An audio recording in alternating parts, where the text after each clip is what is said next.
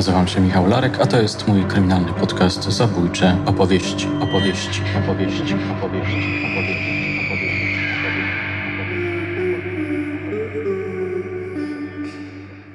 Scotland Yard, kryminalne zagadki, zabójcze małżeństwo, Mannigowie.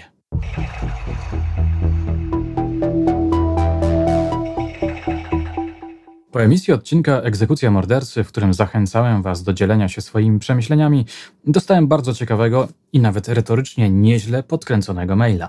Posłuchajcie.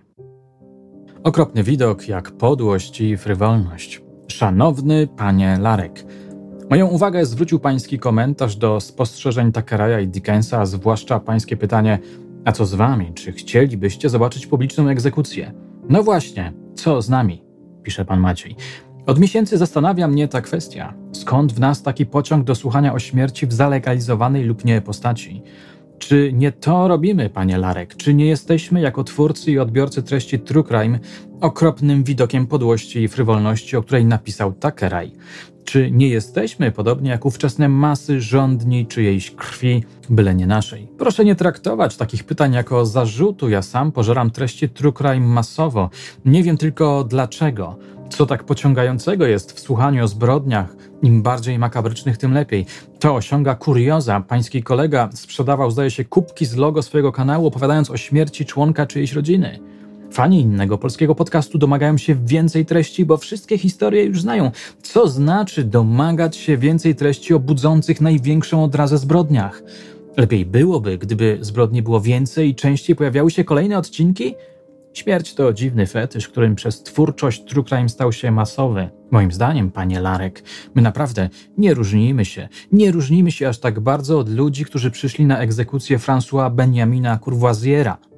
Co pan o tym myśli? Odpisałem swojemu słuchaczowi, że zgadzam się, że tak naprawdę raczej nie różnimy się od tego londyńskiego tłumu z połowy XIX wieku, który z zainteresowaniem przyglądał się, jak kat o nazwisku Calcraft zabija w świetle prawa zabójcę. Ale bardziej rozbudowana odpowiedź na to pytanie, dlaczego fascynujemy się prawdziwymi zbrodniami, będzie punktowo pojawiać się w tej oraz innych seriach. A teraz zapraszam do wysłuchania opowieści o pewnym zabójczym małżeństwie. Wspomniany Charles Dickens, pisarz o dziennikarskim temperamencie, był świadkiem także ich publicznej egzekucji przez powieszenie. Poruszony tym wydarzeniem napisał list do redakcji Timesa. Moje drogie, moi drodzy, posłuchajcie. Oczywiście nie muszę chyba podkreślać, że istnieją rozmaite wersje tej historii, które różnią się pomiędzy sobą detalami. W latach 1848-1849 w Wielkiej Brytanii wybuchła epidemia morderstw, czytamy w kronikach Newgate. Jedno z nich miało się wyróżnić na tle innych. Ofiarą tego niepospolitego morderstwa miał paść Patrick O'Connor. Zaczęło się od tego, że ów 50-letni urzędnik celny w londyńskich dokach, nieźle zabezpieczony finansowo, zaginął. 9 sierpnia 1849 roku przepadł bez wieści. O'Connor był człowiekiem punktualnym, solidnym, więc jego nieobecność w pracy zaniepokoiła kolegów. Zaczęto o niego podpytywać. W pewnym momencie pojawił się pomysł, żeby odwiedzić małżeństwo Manningów, którzy się z nim przyjaźnili. Zdaje się, że był widziany na ulicy, jak spacerował starannie ubrany w towarzystwie tych ludzi. Miał z nimi zjeść obiad. W kronikach mowa jest o tym, że widziano go także rozmawiającego i palącego papierosa w ich salonie. Wysłano więc policję do domu, który mieścił się na Miniver Place w Bermondsey. Zagadnięci o O'Connora Manningowie zaprzeczyli, jakoby celnik złożył im ostatnio wizytę. Funkcjonariusze, choć inne źródła podają, że to byli przyjaciele, podziękowali i sobie poszli. O'Connor dalej nie pojawiał się w pracy. Policja wróciła do domu Manningów, chcąc dokonać jego przeszukania. Tym razem nikt im nie otworzył. Dom był pusty. Właściciele wyprowadzili się. Sytuacja zrobiła się bardzo interesująca. Funkcjonariusze przystąpili do czynności i trzeba przyznać, że świetnie wykonali swoją robotę. Znowu okazało się, że o losach śledztwa może zdecydować subtelny, niewyraźny ślad, którego nie wolno zbagatelizować. Przechodzimy razem z funkcjonariuszami do kuchni. Jeden z detektywów, jak czytamy w kronikach, zauważył, że fuga pomiędzy płytkami w pewnym miejscu wydaje się jaśniejsza niż w innych. Dotknął jej nożem. Była miękka, podczas gdy w innych miejscach twarda.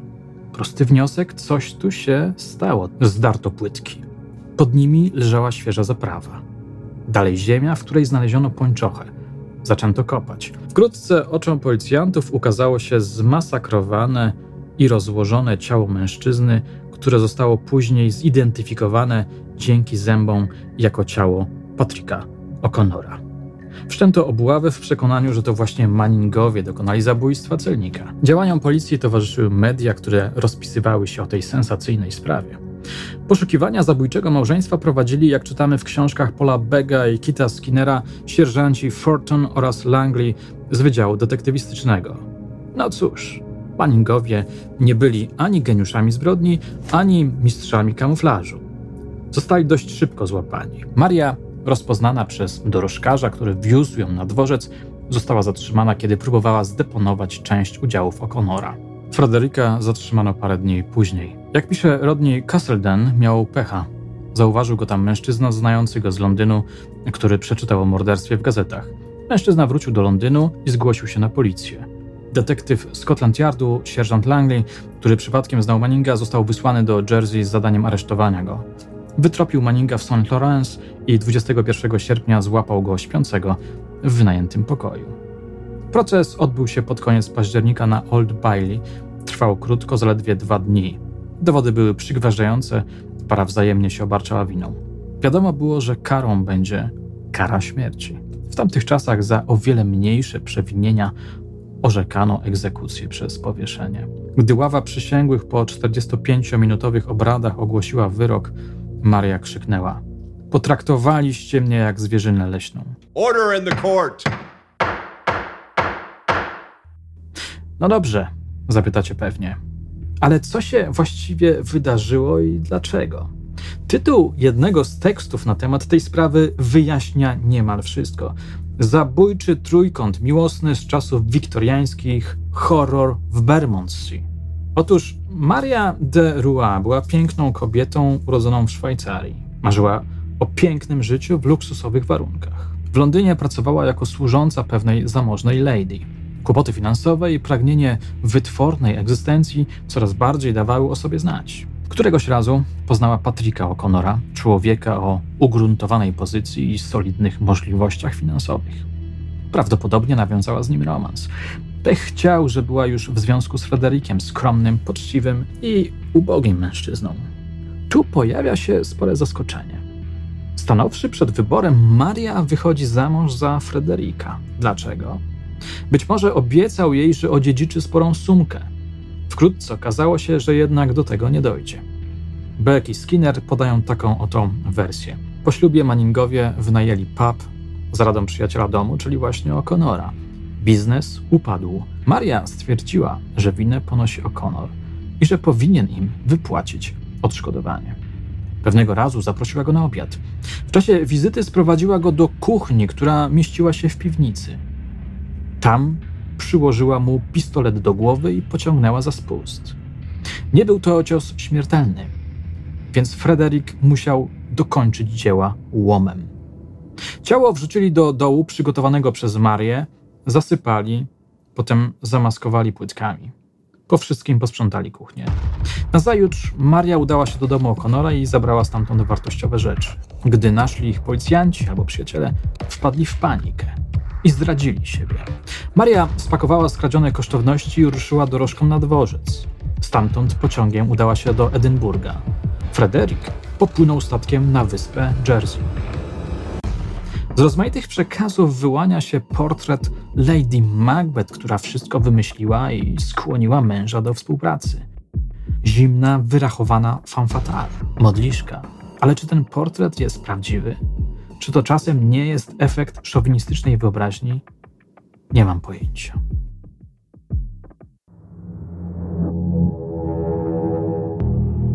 Publiczna egzekucja małżeństwa Manningów odbyła się 13 listopada 1849 roku na oczach potężnego tłumu, który zebrał się przed więzieniem Horsemonger Lane w Southwark. Podobno publiczność tego widowiska liczyła sobie około 50,000 osób. Opis egzekucji podaje za Rodneyem Castledenem. Szafot został wzniesiony na dachu nad bramą. W sieci znajdziecie ilustracje wisielców, którym przypatrują się masy Londyńczyków. 8:15. Małżeństwo idzie do kaplicy więziennej, żeby przyjąć komunię świętą. Zdenerwowany naczelnik popędza ich, bojąc się niecierpliwości tłumów. Maria prosi, aby zawiązano jej oczy czarną, jedwabną chustą. Na twarzy ma czarny welon. Biją dzwony. Manningowie prowadzeni są przez wąskie korytarze, mijają swoje przyszłe groby. Stają przed szafotem. Damy oburzone są widokiem morderczyni. Za ładnie się ubrała. To nie uchodzi kobiecie tak niskiego stanu. Frederick mdleje, zatacza się. Z przerażeniem przygląda się zebranemu tłumowi. Podchodzi do nich Kat.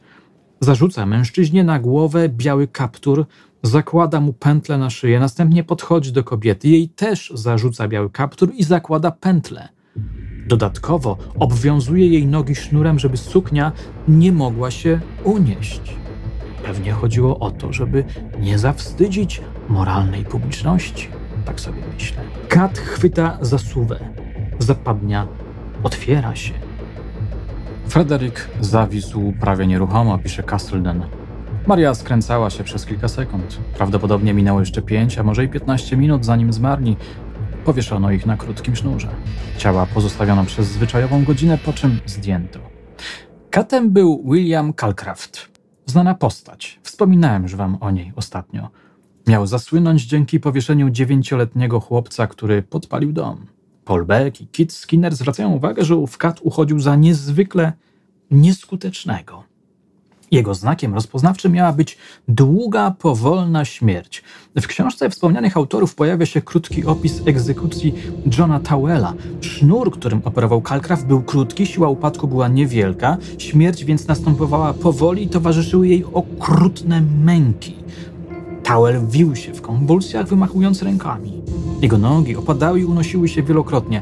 Minęło prawie 10 minut, donosił Times, zanim konwulsje, które wskazywały na skrajne cierpienie, ustały. Można znaleźć opinię, że ta nieskuteczność była zamierzona. Okrutne męki podnosiły znacząco dramaturgię tego widowiska. Jego następca William Marwood stosował długi sznur. W efekcie ofiary Marwooda na skutek złamania kręgów szyjnych ponosiły natychmiastową śmierć. Ciekawie Calcrafta opisał Castleden. Posłuchajcie. W czarnym garniturze, z ciemnymi włosami i bujną siwą brodą był przerażającą postacią. Zdjęcie na jego karcie wizytowej ukazuje go pozującego z prawą ręką spoczywającą na sięgającym jego talii nagrobku, udekorowanym z przodu wieńcem. Jest wyraźnie ponure. To zdjęcie też znajdziecie w sieci. W relacji z egzekucji Manningów pojawia się wzmianka o ubiorze. Begga i Skinner piszą, że według obiegowych historii śmierć Marii, ubranej w czarną satynową suknię, wpłynęła na dramatyczny spadek sprzedaży satyny. Dodają jednak, że nie ma na to dowodów. Castleden tak kończy swoją rekonstrukcję. Ofiary często wchodziły w rolę artystów estradowych. Manningowie ubrali się specjalnie na egzekucję, podobnie jak wielu przed nimi. Estradowa rola Marii trwała jeszcze długo po jej śmierci. Prawdopodobnie zawczasu wysłano z muzeum Madame Tissaud rysownika mającego naszkicować wierny portret Marii, a Calcraft, jak się zdaje, sprzedał muzeum suknię, którą miała na sobie. Wkrótce po egzekucji w gabinecie koszmarów stanęła figura woskowa przedstawiająca Marię. Śmierć to dziwny fetysz, chciałoby się powtórzyć, prawda? Śmierć to piękny i dochodowy produkt, mógłby powiedzieć ktoś o usposobieniu cynika. Kiedyś w rozmowie z profesorą Magdaleną Kamińską, odsyłam was do tego odcinka, zastanawialiśmy się, jakie elementy musi zawierać historia kryminalna, żeby zaintrygować publiczność i zapisać się na dłużej w umysłach ludzi. Wydaje się, że ta historia ma mnóstwo chwytliwych filmowych motywów. Romans, piękna kobieta marząca o luksusowym życiu, chciwość, brutalna zbrodnia dokonana przez nieudane małżeństwo, motyw Lady Macbeth, rozstanie wspólników zbrodni, ucieczka, pościg, emocjonujący proces, egzekucja przypominająca spektakl, pośmiertna opowieść o czarnej satynowej sukni. Warto do tej historii wrócić, opisać ją na nowo i wyciągnąć morał przydatny na dzisiaj. To, co wam tutaj prezentuję, to tylko drobny szkic, może punkt wyjścia do czegoś większego. Rodney Castleden stwierdził, wydarzenie to stało się jednym z wielkich morderstw XIX wieku.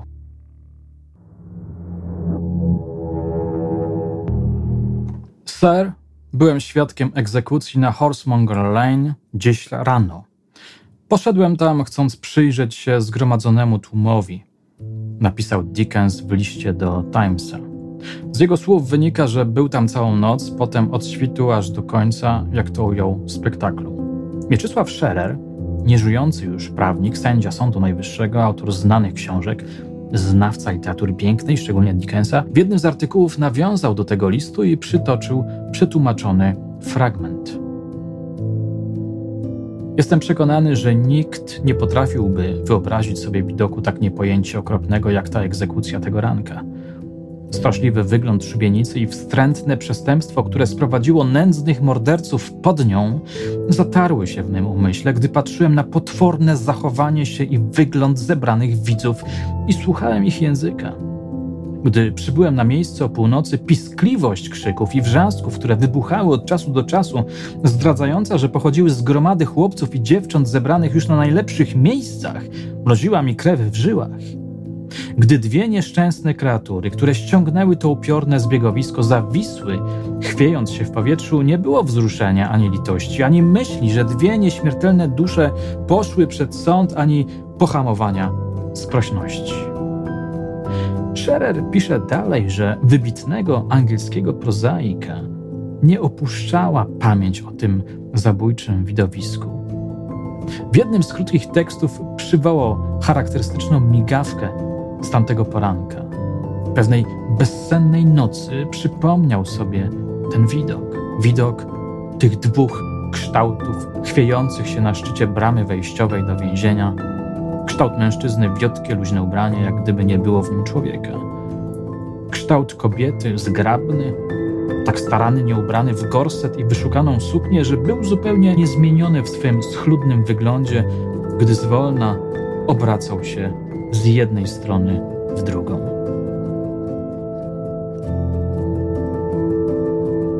To jest ciekawy tekst. Znajduje się w nim też zdanie, w którym Dickens mówi, iż kiedyś spacerował w tamtej okolicy i wyobraźnia zachęcała go, aby ściągnął wiszące ciała Manningów, których już tam nie było. I pogrzebał je. Brzmi to jak wiadomość od podświadomości, prawda? Ciekawe, czy ów sen miał rzeczywiście drugie dno, czy znaczył to, co wydaje mi się, że znaczył. Moje drogie, moi drodzy, na dzisiaj to wszystko. Mam nadzieję, że odcinek zaintrygował Was i pobudził do refleksji. Jak zawsze zachęcam do lajkowania, komentowania, dzielenia się swoimi przemyśleniami. Do usłyszenia już niebawem.